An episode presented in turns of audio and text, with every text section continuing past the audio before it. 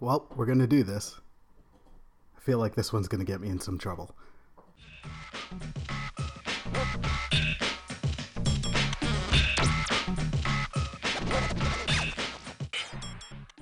Hey everyone, this is Chris, and you're listening to One Cross Radio. And today we are joined by nobody. It's just me. Uh, dear listener, you might hear our frequent guest and co-host Luna. She is chewing on a bone in the background, and then she'll probably want to come over to me and get some love. Uh, you also might hear, Jill, uh, the wonderful, reacting to Buffy the Vampire Slayer, um, and you might hear me just uh, reacting to her reactions because I love her laugh. It's it's precious to me. Anyways, uh, today we are diving into um, a post that I did a while ago, um, last year actually, almost to the day, um, where last year on the website I did a series of four posts ranking the Star Trek films, and I've been on an on and off Trek kick, so I've kind of been wanting to revisit this. So we're gonna do this now. Uh, Trekkies, please, please don't hate me. Um, we can all have our own opinions. Um, and I, I get that some of these films are uh, the order they're in are probably to upset some hardcore Trekkies. Um, I really wish I was using the intro to Hot Takes with Billy Business.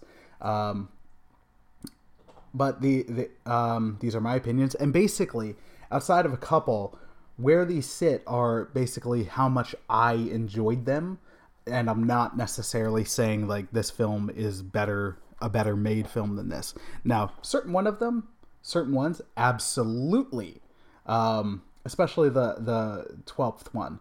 I think that one's gonna that one's gonna be obvious. So don't hate me. Let's get into it. so we're going from least enjoyable or worst to uh, to most enjoyable slash best. So, kicking off the list at least enjoyable slash worst is Star Trek V: The Final Frontier. Um, I really don't think any this is going to be a surprise to anybody, especially any Trekkies who have watched the films. Um, there's there really isn't much to say about this one that hasn't already been said. Like uh, to be perfectly frank, this this film is terrible. There's not anything really good here. Um, the story is really awful the acting is bland. the The effects are terrible. It's it's just bad. Um, it is almost universally considered the worst Trek film, and for a reason. Um, like whatever Shatner was going for, uh, who I'll jokingly call uh, Captain Director, uh, Captain Director Kirk. Whatever he was aiming for here, he didn't hit the mark. Um, and he's even said like things went wrong with this movie. Um, and the thing is, this isn't even in so bad it's good territory.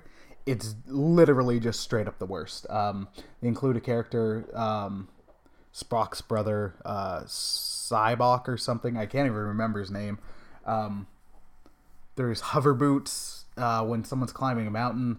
It's it's just terrible. Uh, so it sits at the bottom of the list, this list. Number eleven is uh, Star Trek: The Motion Picture, and to me, it makes sense for this to be here. I know some will disagree. Uh, heck, I was even talking about this with a buddy earlier today. Uh, shout out Kyle.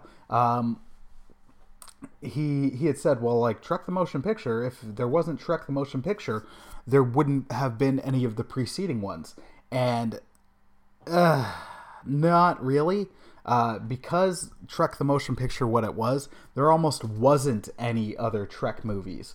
Um, and the reason it, it like it didn't do well basically paramount had canceled trek it was doing well in syndication they were toying with the idea of doing a new series um, and then star wars dropped and suddenly sci-fi was the hottest thing and then paramount sitting there like wait don't we own something star and uh, sci-fi uh, that a lot of people love so then they decided to do trek the motion picture they brought in roddenberry there was so many uh, behind the scenes issues. There was constant rewrites, tensions, butting of heads between uh, Roddenberry and other writers, Roddenberry and execs, execs and writers. Like it was a mess behind the scenes.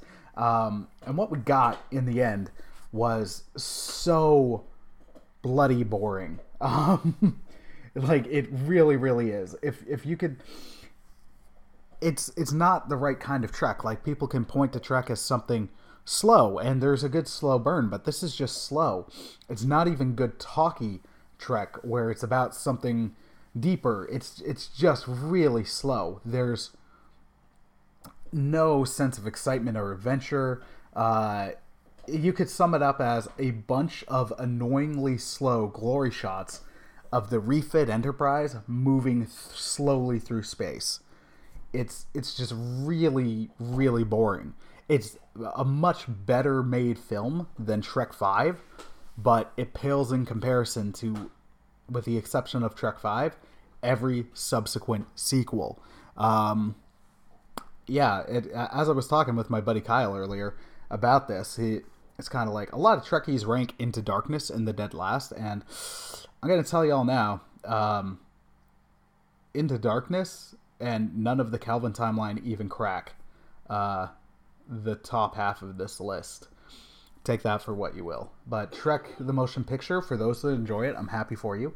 Um, but to me, it is it, it's very boring, and the behind the scenes drama shows in this movie.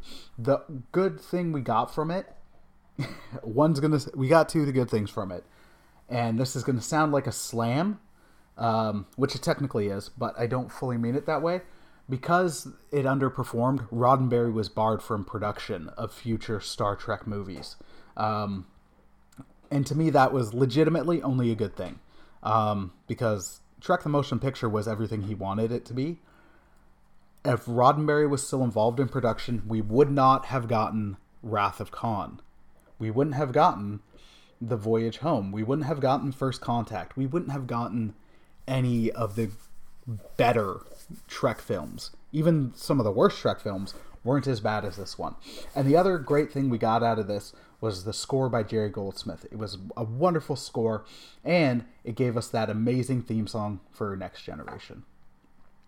All right, next up is uh, we're switching to the uh, the next gen chapter of the franchise because the Star Trek film franchise really has three: the TOS era, which was films one through six, um, the Next Generation, which was uh, four through ten, and then uh, the Kelvin timeline, which only has three films. There was going to be four, but there's not. And whatever the heck uh, Quentin Tarantino is going to work on, I have no idea where that falls into things. All right, so the one we're looking at as the next worst is Star Trek Nemesis. Um, and this is again one where I think what can I say that hasn't already been said about Nemesis? It was a real misfire. Um, it wasn't as bad as The Final Frontier or as boring as The Motion Picture, but it's it's not a good film. I can't remember the name of the director, but he made some very questionable choices. A lot of the stuff feels off. The writing isn't solid, and it it is a bit of a mess. Um, the cast all feel really strongly about it um, that it's not what it should have been, and it really wasn't the note that those characters should have gone out on. Now, that's not to say that everything in here is bad. Um, Data Data sacrificing himself and dying, that's a great idea. And the execution was all right. Um, Troi and Riker getting married is awesome. Riker and finally moving on. Some of the themes of the crew splitting up, the family growing, uh, those were all good. Tom Hardy, and I think his first feature, that was a great idea, but the execution was flawed. You can look up on YouTube um, Tom Hardy's audition across Patty Stew, uh, and the acting there is tremendous. Not that his acting in, in the film is bad, but the director wanted to go in a different take. And when you see that first take, you're just like, oh man, that's so much better. Um, the young Picard clone idea with Tom Hardy's character of Shinzon is was interesting. Not necessarily executed the best, but still really interesting.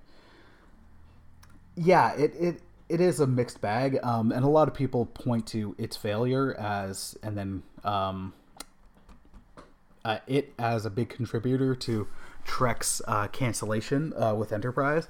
I don't think you can put it entirely on Nemesis, um, just because, as great as it was, where you got an uninterrupted, almost 16 year run of Trek, uh, I think there was a lot of burnout going on on the film front, uh, on the show front, because it was next gen, then concurrently with DS9, then concurrently with Voyager, and then Enterprise right after Voyager.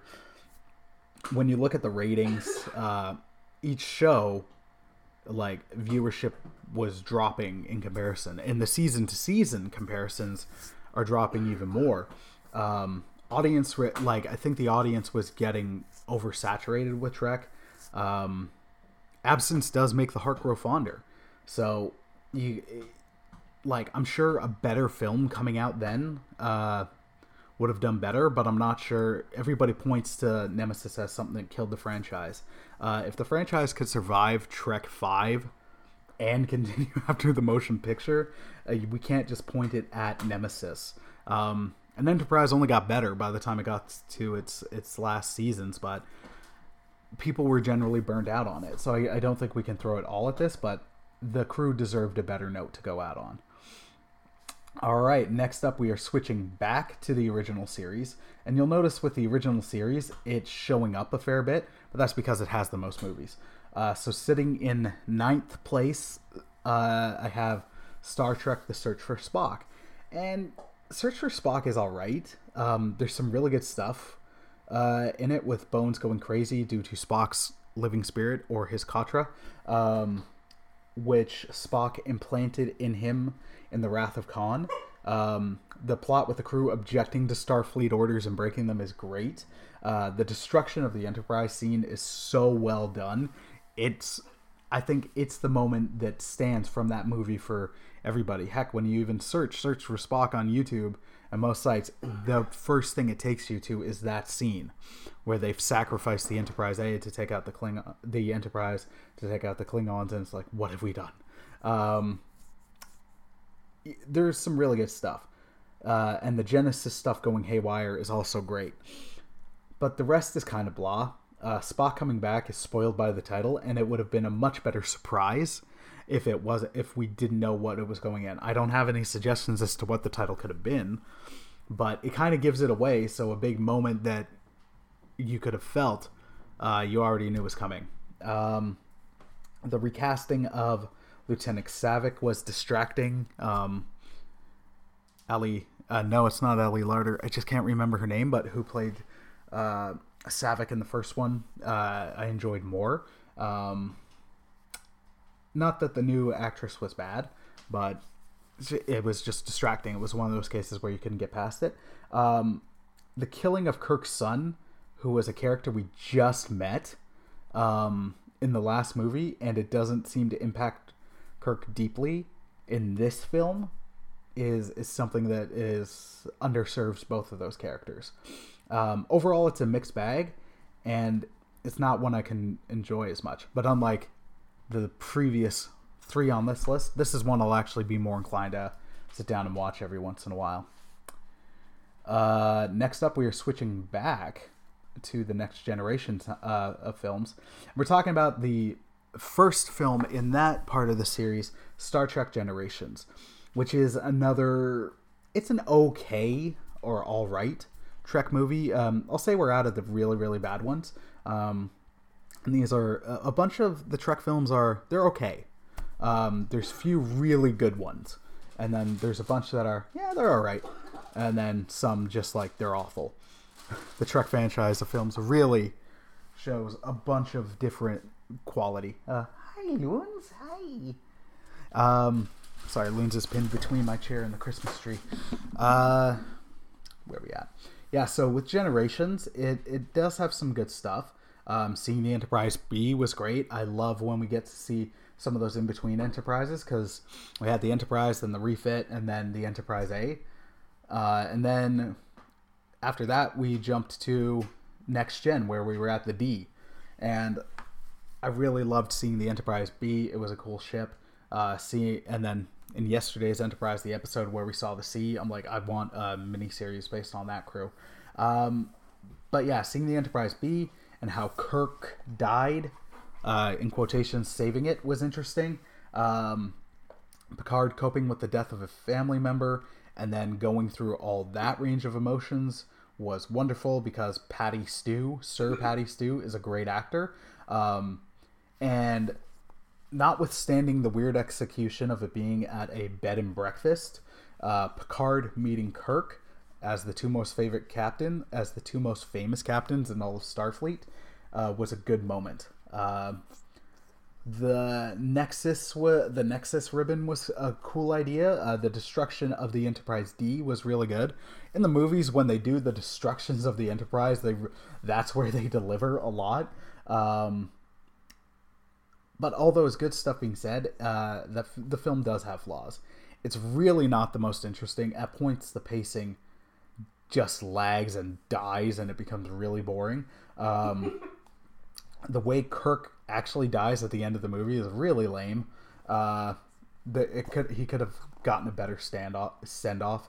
Um, and what's interesting is this film was shot and developed simultaneously with uh, season seven of the next gen of next gen, especially the finale.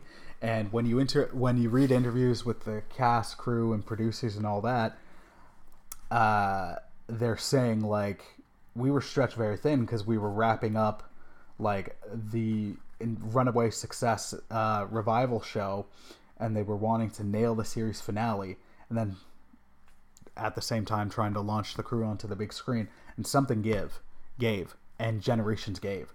Uh, they will say like the finale would have been a better movie than Generations. Um, not to say Generations is bad.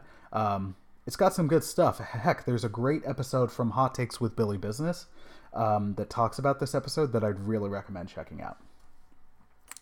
All right, next up is another one that's going to be a controversial one because it is uh, it is considered one of the best of the original series. Um, but for me, I have a big hang up. I'm talking about uh, Star Trek IV: The Voyage Home. Um, and here's my big hang, hang up: the presence is the the uh, the premise is really dumb. Like, really, really dumb. You can call this one Star Trek 4 Save the Bloody Whales. Um, it's. I got no problem with saving whales, but.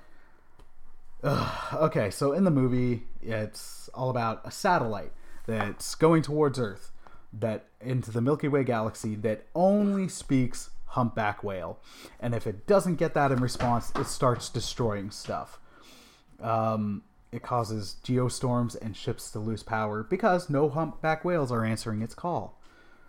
Which uh, my brain hurts. Um, and the crew of the Enterprise slash the Klingon warbird that they stole, they need to go back in time and save the whales. My brain hurts more. It was a very 80s movie, and to the point that my joke is Trek 5 should have been called Recycle because if we're going by over obvious 80s and 90s themes, there we go. And the score could have been done by Wham. Uh, the movie, aside from the really dumb premise, uh, there's a lot of good comedy in the crew going back in the 80s into San Francisco, and that's what people really liked about this movie because it was the, it was the most accessible Star Trek movie. I think it. I think up until some of the recent ones, it was the highest grossing, and one of the most critically enjoyed because of how accessible it is. Uh, doing a splitting up the crew across San Francisco, doing stories where Spock's remembering who he is, and then the the natural comedy that comes from being fish out of water, looking at and then also looking at what we hope mankind will become and showing it against who we were at the time and not doing it preachily but doing it for laughs, that's really enjoyable stuff.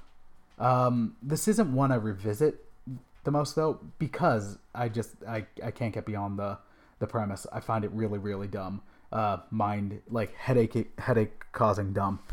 If you're gonna do that, you have to play up that premise for laughs, and and they don't. You can do big dumb and have it be awesome and fun, while you still treat the big dumb part as big dumb and to this this is like no this is super shenanigans um, so I, I, can't get past that and that's why it ranks so low on this list all right next up and i know people will disagree with this one being so high or above uh, in quality above the voyage home um, but next i have uh, star trek insurrection it gets a lot of flack but i still enjoy it um, like i said on a previous episode in Michael Piller's book, um, Fade In, about the writing of Insurrection, I read the initial pitch and I'm like, that would have been a much better movie. Um, but it's still, to me, I still enjoy it, but it is, by all accounts, a basically a feature length episode of the series with a film's budget. Um, seriously, if this was delivered, if Next Gen was coming out now and they did this on a streaming service, I doubt anybody would complain. They'd roll with it. Um, but because it was a feature film with basically what felt like an episode's story, which movies shouldn't be, um, it, it does stick out for people. Um, it's it's not bad. I know a lot of people think it is, but to me, it's not. Um, I think the feature length, it, eh, the episode thing kind of worked with this, but it's not what everybody wanted. Um, but I get how they got there with First Contact, which was written by uh, Jonathan Franks, uh, Frakes, aka uh, Will Riker, uh, number one. Um, he went big, and then with this one, which he also directed, he went small. Um, and the nice thing was it it continued First Contact's trend of actually justifying Worf being there instead of on DS9. Um, the scene where Picard ditches the classical music to dance to the Mamba uh, was hilarious. The ethical dilemma of the Federation relocating people without asking is an interesting one. Um, and if they justified why it got to a conflict, but I, I would have been interested in seeing how the stuff not affecting the crew, how they could have resolved it. Um, and it, I can't hate it. It brings Troi and Riker back together. It's the movie that finally got them back together. Um, but the downside is the main the main conflict is debatably weak. Um, the film doesn't have enough necessarily for people to sink their teeth into. There's stuff that would work in an episode that doesn't work as well in film. Uh, looking at you, Data singing number. Um, it's kind of fun, but it's not necessarily the best. Um, it jumps for action where diplomacy was the name of Picard's game. And then the its most egregious offense is they have Riker shave his beard. No, that's a huge no. Riker has had his beard since season two. People don't take Riker seriously without his beard. That is not Will Riker without the beard. That beard is majestic. You do not take it away. Um, yeah as much as I love TNG, uh, their movies, except for one, haven't been great. Um, and this for me, it, this is the second best of the the TNG films for me, but I, I wanted better for those outings. All right, so now we're in the top six, and oh no, we're in the top five, and here's where the I know this one's the probably the most controversial placing, uh, but here's where I'm gonna put Star Trek Into Darkness. So let's get it out of the way. It is incredibly, it is really, really flawed. But the thing is, I still like it. Um, its main problem is its reverence to Wrath of Khan. Um, Trek 09 had some good, really good, and organic references to Wrath of Khan. Uh, the Kobayashi Maru, the putting bugs in your head that make you reveal information, a stronger villain who is obsessed with vengeance or wrath. Um, but they made it fit. They made that fit Trek 09 without lifting exact plot points, like straight up same dialogue and scenes. Um, also, the creation of the personal transports is dumb because then why does anybody need ships? Um, and the use of the super blood is is also dumb because now people can't die. Death is no longer a thing. Why is this not being produced on a wide scale? Um, those are those are really weak. Um, and neither are mentioned again, so that makes it even worse. Um, the film also re- repeats certain things, uh, including from the fantastic score from Trek 09 a little bit too much.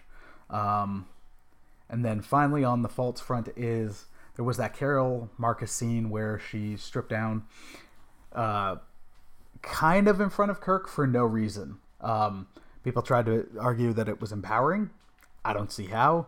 Um, it didn't. It it served no purpose. Uh, excuse me a sec. I gotta let Luna out. Okay, and we're back.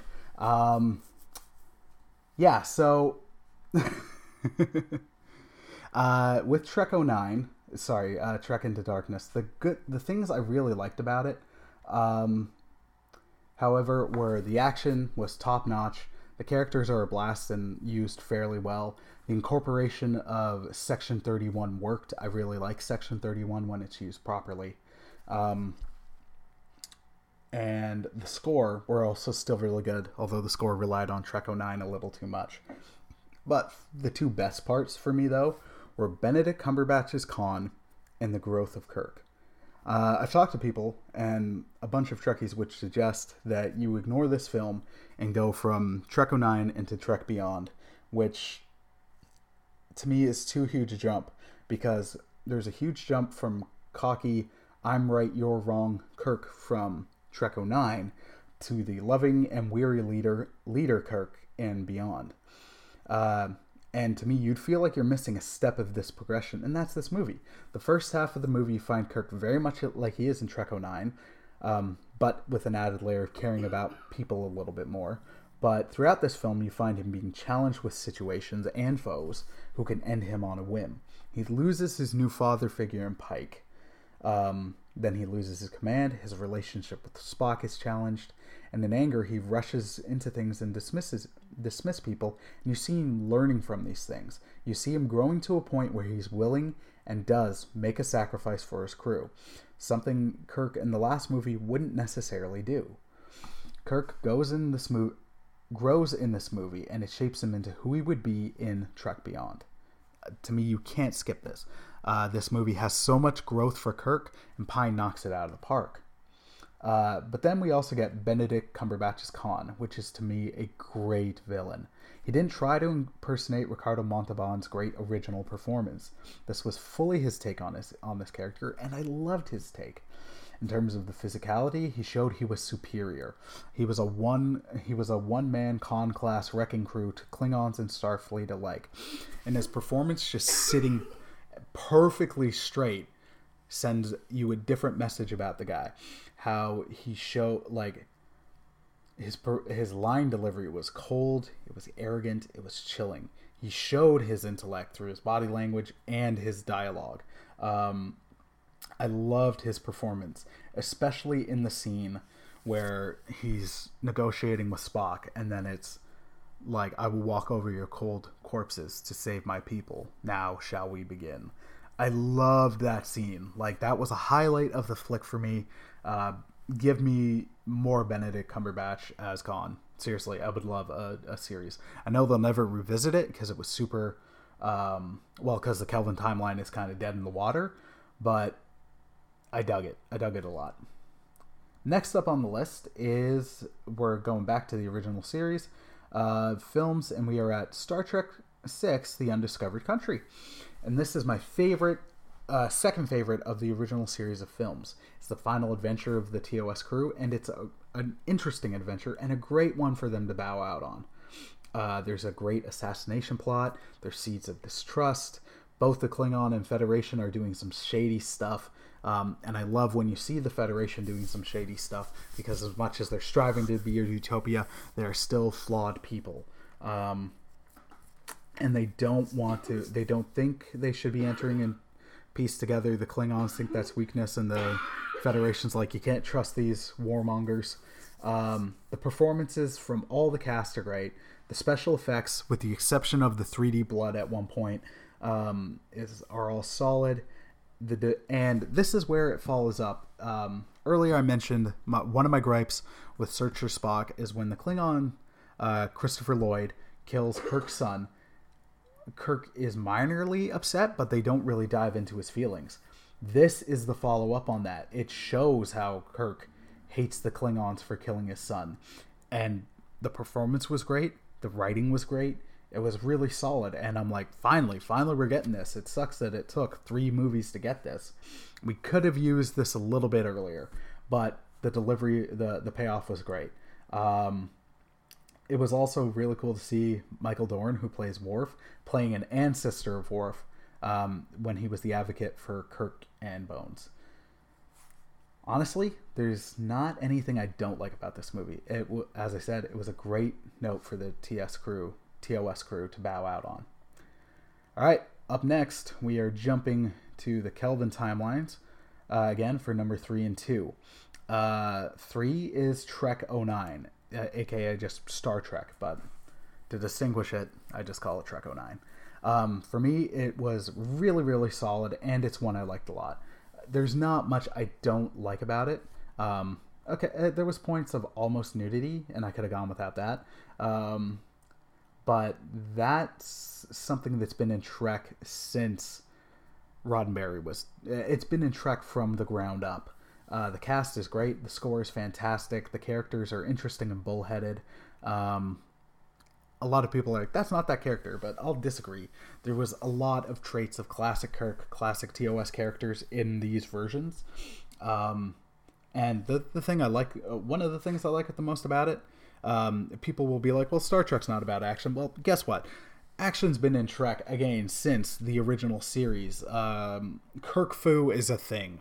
Look it up uh, in the movies, action has been a big part of the movies since The Wrath of Khan. So don't at me about action not being in Star Trek flicks. It is. It's been here from day one.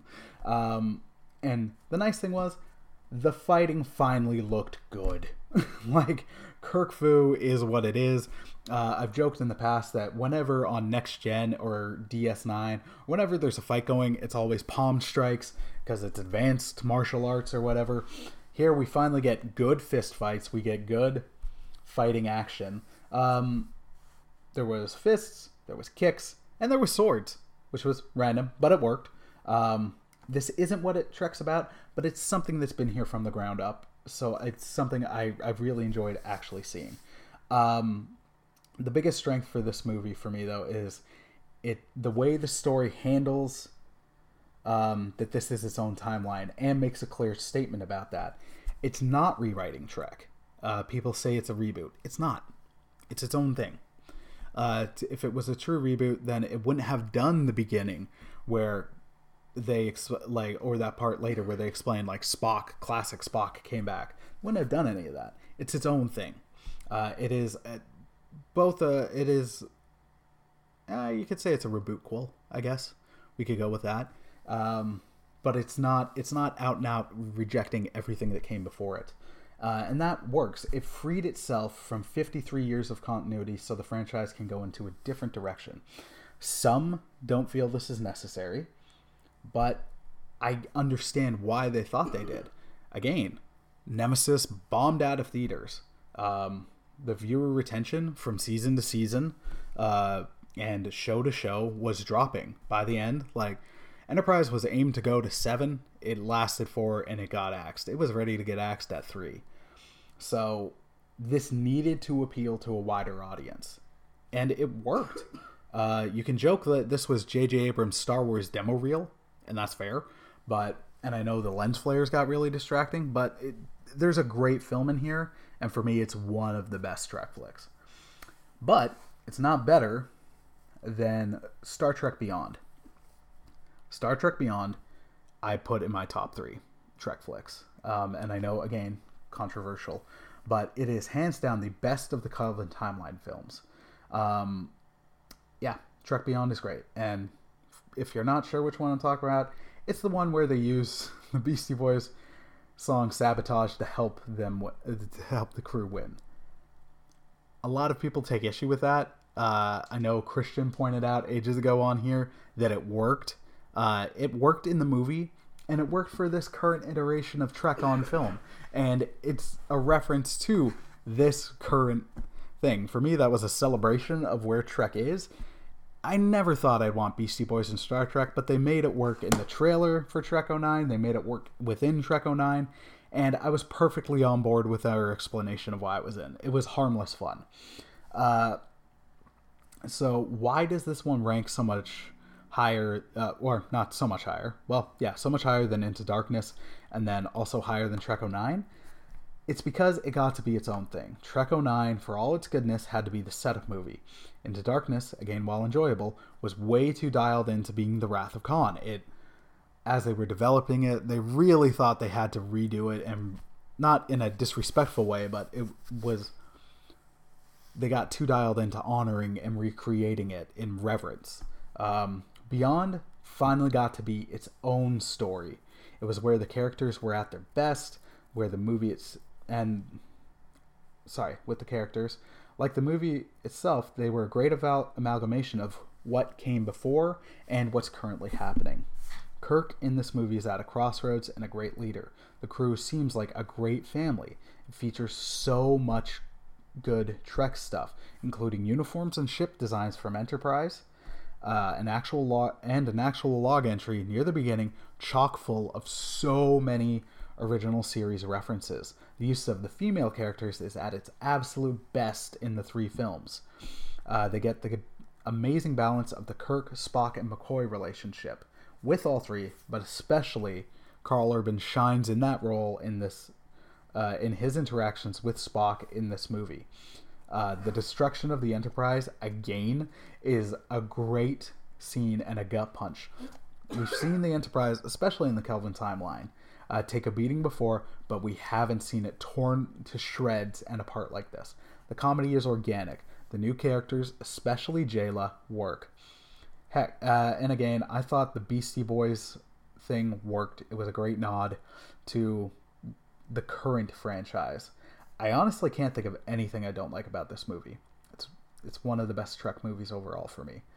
Don't at me too much about this. All right, and then next up is a bit of a cheat. Uh, you'll notice I've I've been doing twelve. I'm really there's thirteen Star Trek movies, and the reason I've narrowed it down to one is I cannot, um, I cannot. It's an honest tie. Um, number one for me is an honest tie between Star Trek First Contact and Star Trek Two: The Wrath of Khan. Um, I legitimately love both of these, both of these movies. Let's go with The Wrath of Khan first. Um, out of it's the best out of the original the original series. It wasn't going to be anything else. Wrath of Khan is an amazing sequel. It fixes everything that everything wrong that came in the first movie and helped make sure there would be Trek for years to come on the big screen. It had a sense of adventure and brought in a great villain um, and Khan is up there with great Trek villains with the Borg and Gul Dukat. Those are the three. Now I know Borg is a species overall, but the Borg are awesome. Um, and Gul Dukat from DS9 is amazing. Um, there was some great and tense moments between Kirk and Khan, and especially that's especially well pulled off because the actors never actually shared a moment together in person. There's a great moral conversation about playing God through the Genesis device. We get interesting new characters, an exciting plot, the gut punch of Trek, and Scott and uh, Spock sacrificing himself. Uh, Kirk figuring out old age as he's growing, and then learning he has a son. Um, the loss of a friend. Um, there's so much good stuff in the Wrath of Khan.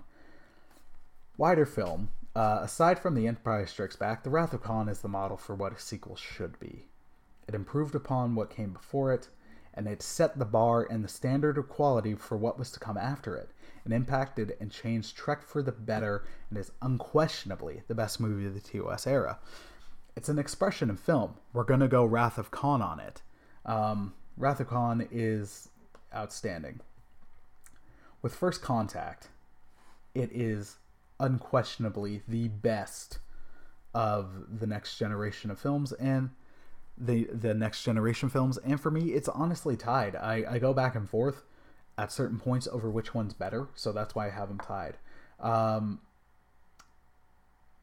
it is as good as wrath of khan. It's a, it's also one of the few trek films you can recommend to non non trekkies it's I wish First Contact was the first next generation movie, and I wish they could have gotten something close to its level for the crew to go out on.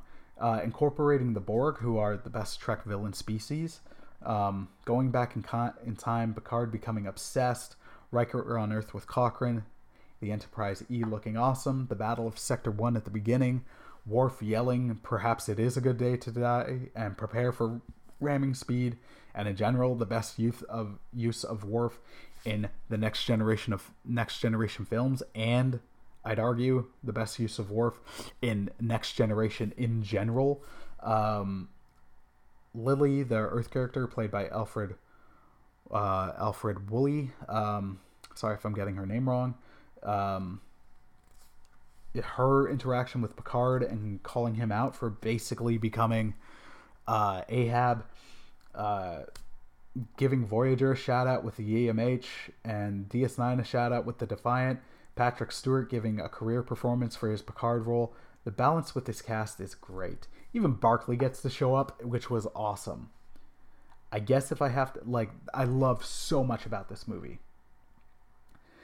If I have to give some flaws, this is strictly a nitpick because to me, this isn't an actual flaw. It's just to recognize some people feel um, some other Trekkies feel she was a bad idea. Uh, the Borg Queen and the impact she the impact she had on the Borg is debatable as to whether or not it's good or bad. I don't think it's bad. I just have to acknowledge that some people do. And the subplot subplot with the Queen seducing Data was okay. It's not bad, but it's one of those things on repeat viewings I'm the least interested in. Um, but it is an amazing film. The score is absolutely beautiful. It's probably my favorite Star Trek score, period. It's the one I go back to. It's the one I can listen to while I go, while I'm on the go. Uh, this is, it's the best of the next generation films and debatably the best of all Star Trek films. And and that's why I side with Wrath of Khan because Wrath of Khan is amazing in its own right. These are these two are the elite tier of the Star Trek films. All right, dear listener, with all that being said, I hope you enjoyed today's episode. Um, I hope my rationales made sense. So if you disagreed with them, please don't at me. Um, let me know in the comments what are how would you rank the Star Trek movies? I love talking about this because it can be fun if we're not yelling at each other. Um, yeah, no, uh, I'll say finally again though. The thing with the whales is dumb. All that being said, uh, I hope you enjoyed today's episode. Thank you for listening. Um, yeah, I appreciate you guys. I appreciate you, you for listening, for keeping me and my family in your prayers, and your continued support of One Cross Radio. Hope you all have a wonderful day. Take care, and God bless my friends. Peace.